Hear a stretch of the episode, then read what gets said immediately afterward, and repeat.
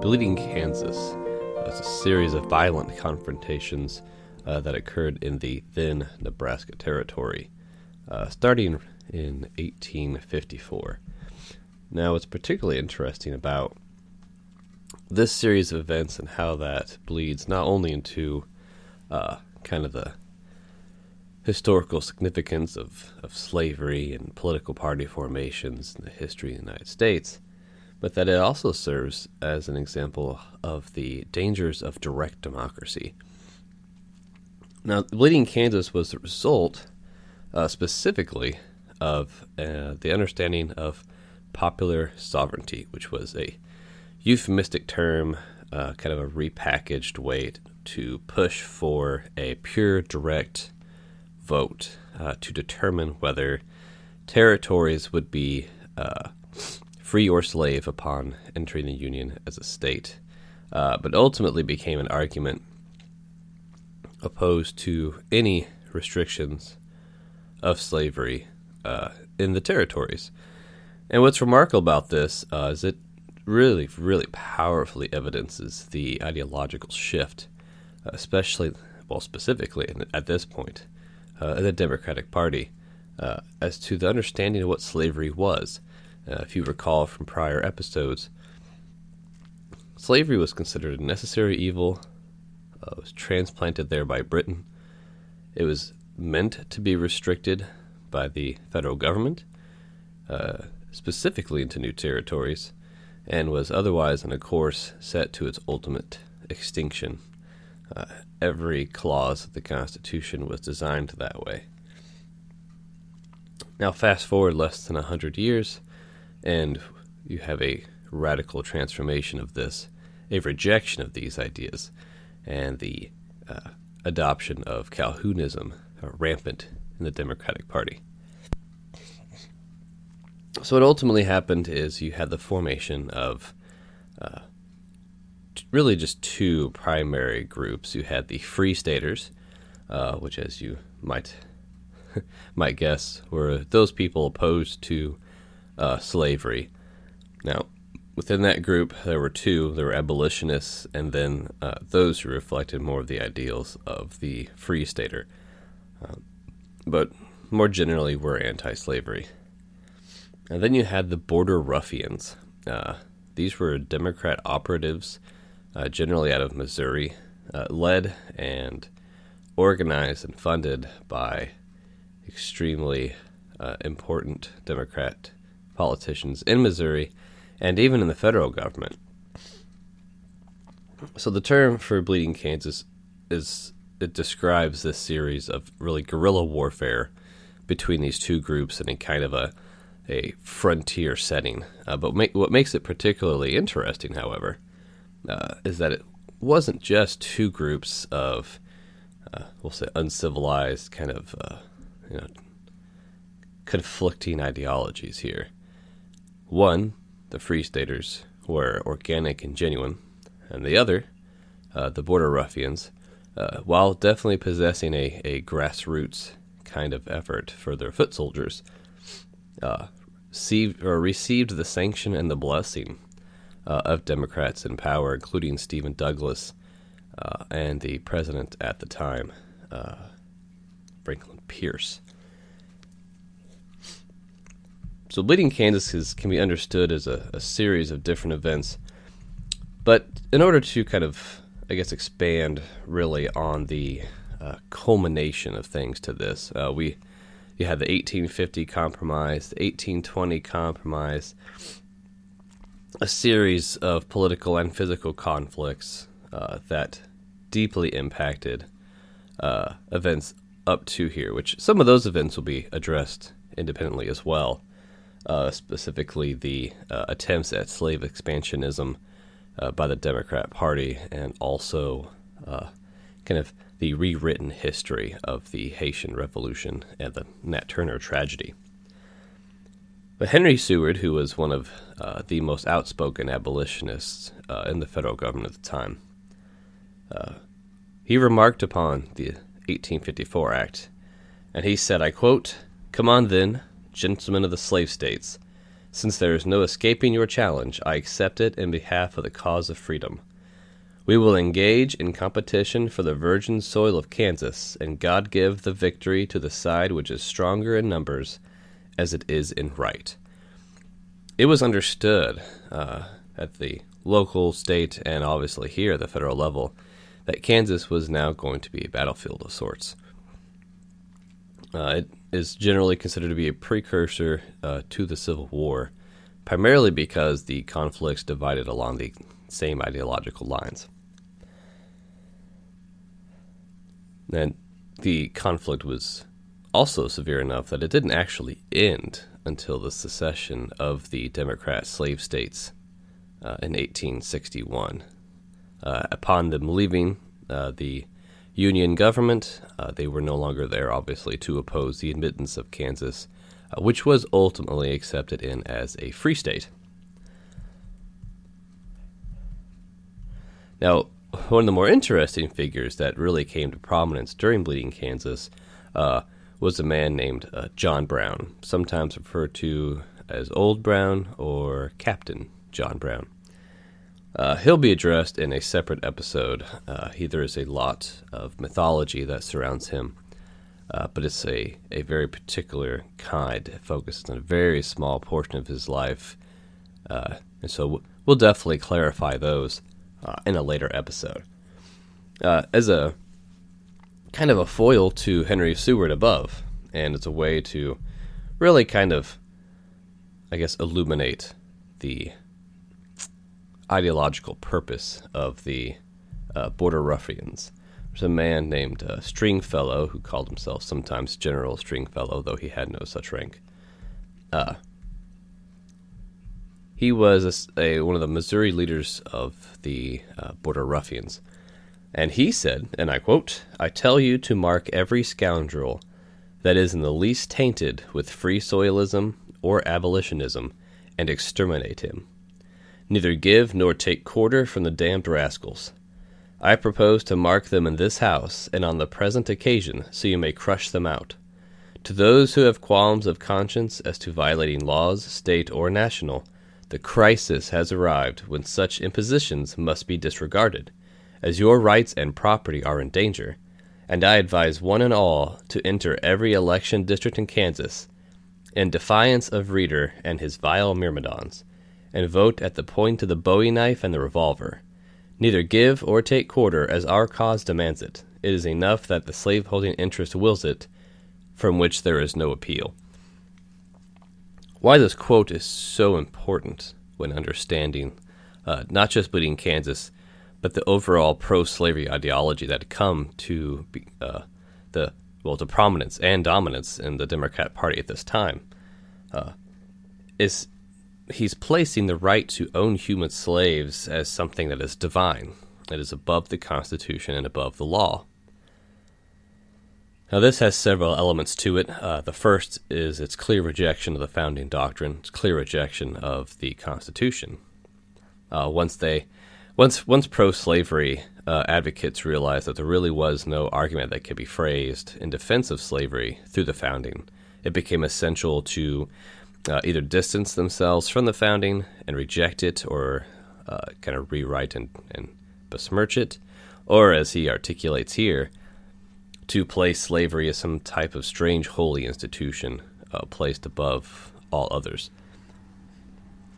And of course, this is uh, predicated largely, although I doubt uh, Stringfellow realized it, uh, on the idea of natural rights. But as we've also already explored, uh, there can be no argument made in the right of property to another human being. So that's your really your two waging sides, and the divide was so severe that it also manifested itself politically. Uh, in the Kansas uh, Nebraska territory, uh, there were two different constitutions formed. There were two different state legislatures, uh, and it wasn't uncommon for two men to meet on the road and then shoot each other to death, uh, if they were of opposing factions. Now, one of the most important things to understand about this, too, uh, going back to this popular democracy, uh, we were warned, if you recall from episode 14 on popular sovereignty, we were warned by the founders, and not just founders, but by the totality of human experience and history, about the absolute dangers of a direct democracy. And Bleeding Kansas demonstrates this very clearly. Uh, it's weak to fraud, which is which was rampant at the time. We'll cover a few instances of that as well. And it's also exceptionally vulnerable to violence and coercion, intimidation, and I would argue also to uh, propaganda. Uh, which is something we're seeing uh, more so in our present day, a fulfillment of some of these uh, cautions that were put forward by the founders uh, as well. As soon as it was established that a mob rule mentality was going to dominate Kansas politics, well, you naturally had then the evolution of mob rule, which carried to its uh, kind of logical extension here, uh, results in warring factions uh, specifically because there really is no political recourse if all the other person has to do is have one more vote than you. So in this case, uh, the right to enslave human beings uh, is just a matter of 50 plus 1. There is, and of course, that obviously ignores any sense of the founding doctrine and its, its deep belief on inalienable rights uh, that are untouchable uh, by man uh, or nature, and especially by government.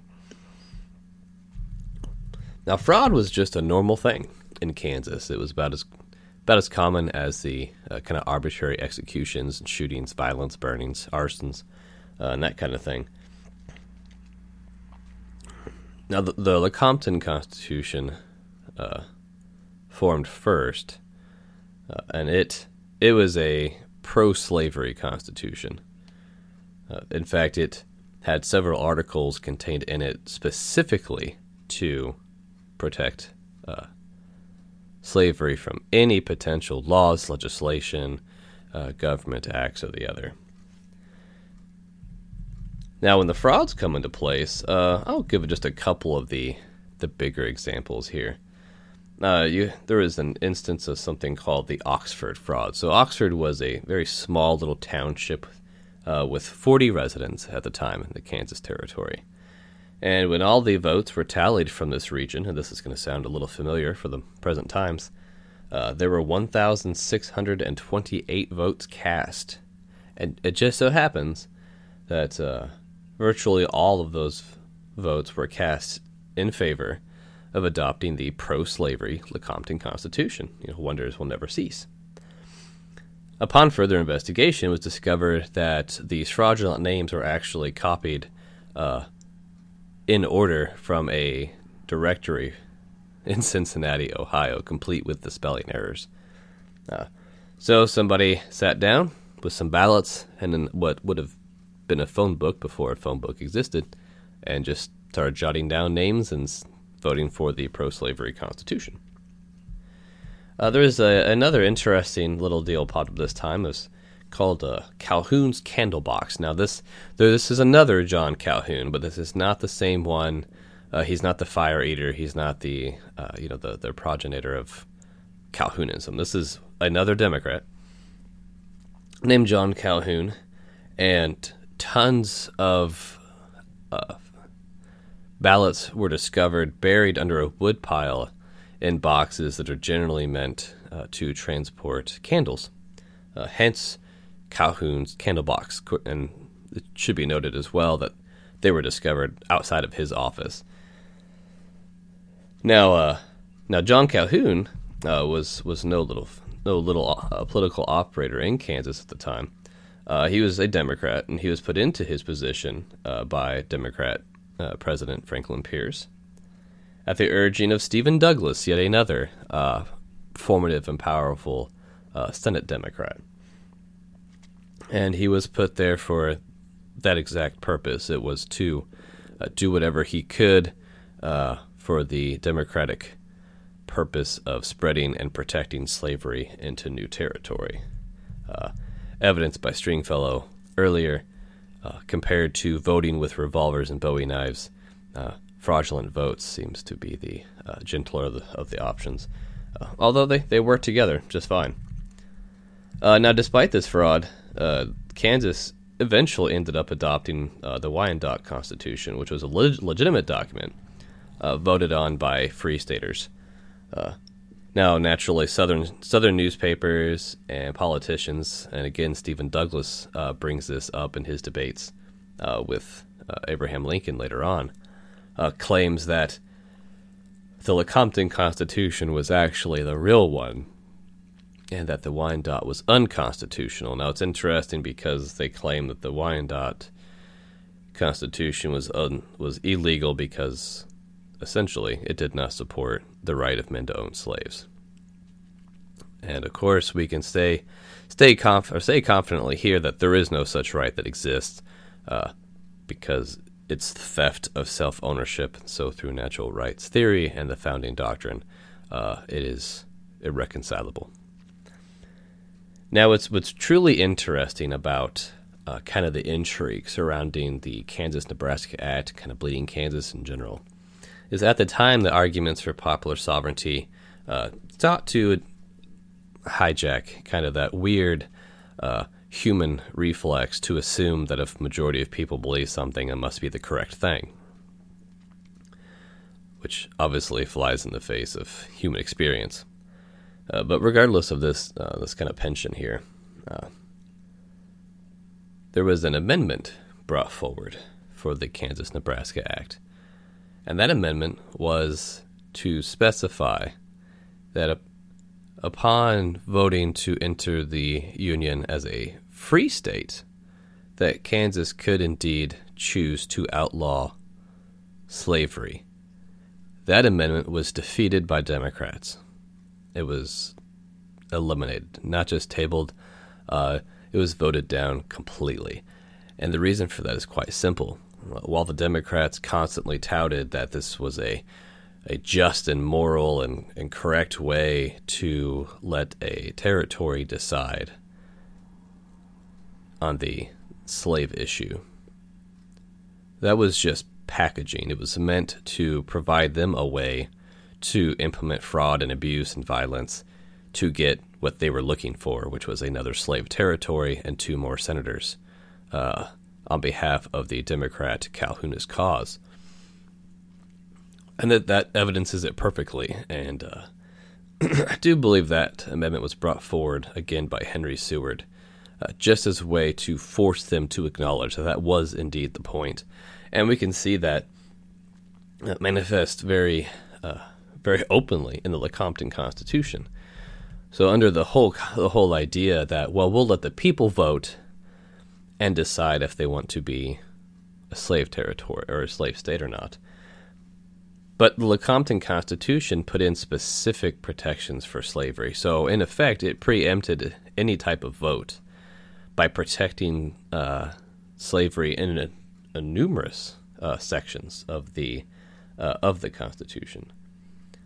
Uh, most name or most specific, of course, is Section 1 that reads The right of property is before and higher than any constitutional sanction, and the right of the owner of a slave to such slave and its increase, its children, is the same, and as inviolable as the right of the owner of any property whatsoever. So, this is just a, a recapitulation uh, the arguments presented uh, first by Southerners and later by just Democrats as they uh, formed uh, that slaves are property and the rights of property uh, is higher than the Constitution, which uh, is inaccurate uh, in a, in a number of ways.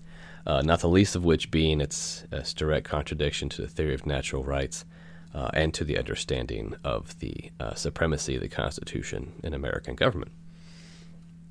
But regardless, it falls along the same lines. The point was to spread slavery to add new slave territories and new slave states. Uh, in the long term, uh, the idea was to uh, safeguard slavery even in free states. Now, to the defense of Stephen Douglas uh, in this particular instance, he didn't approve uh, largely the Lecompton Constitution uh, because there was a another kind of political ploy at work here, where the population requirement for entering the Union as a slave state was about one third of that of entering the Union as a free state. And Douglas, to his great credit, and credit where it is due, Uh, despite being pro slavery, he understood this was a disgusting and overt abuse, uh, and, he, and, he, preferred uh, the clandestine kinds of constitutional abuses and political subterfuge. So he did openly resist uh, the Lecompton Constitution, uh, not because uh, free staters were being murdered in their homes or entire towns were being burned down, but because of a numbers game. So that kind of sets the stage for Bleeding Kansas. Uh, again, it was a series of violent confrontations uh, that took place between 1854 and 1861, and really only ended uh, with the secession of Southern states, uh, and with them, of course, their senators and congressmen who could no longer obstruct the entrance of a free state into the Union, uh, contradictory to their hopes of adding more slave territory and thus more political power on the side of slavery. Uh, now, uh, a great uh, and often uh, controversial historical figure uh, arose during this time in John Brown. And John Brown, we will we will introduce ourselves well to this man and get to know him a little better in the next episode, maybe do a little purification of his uh, reputation in the process.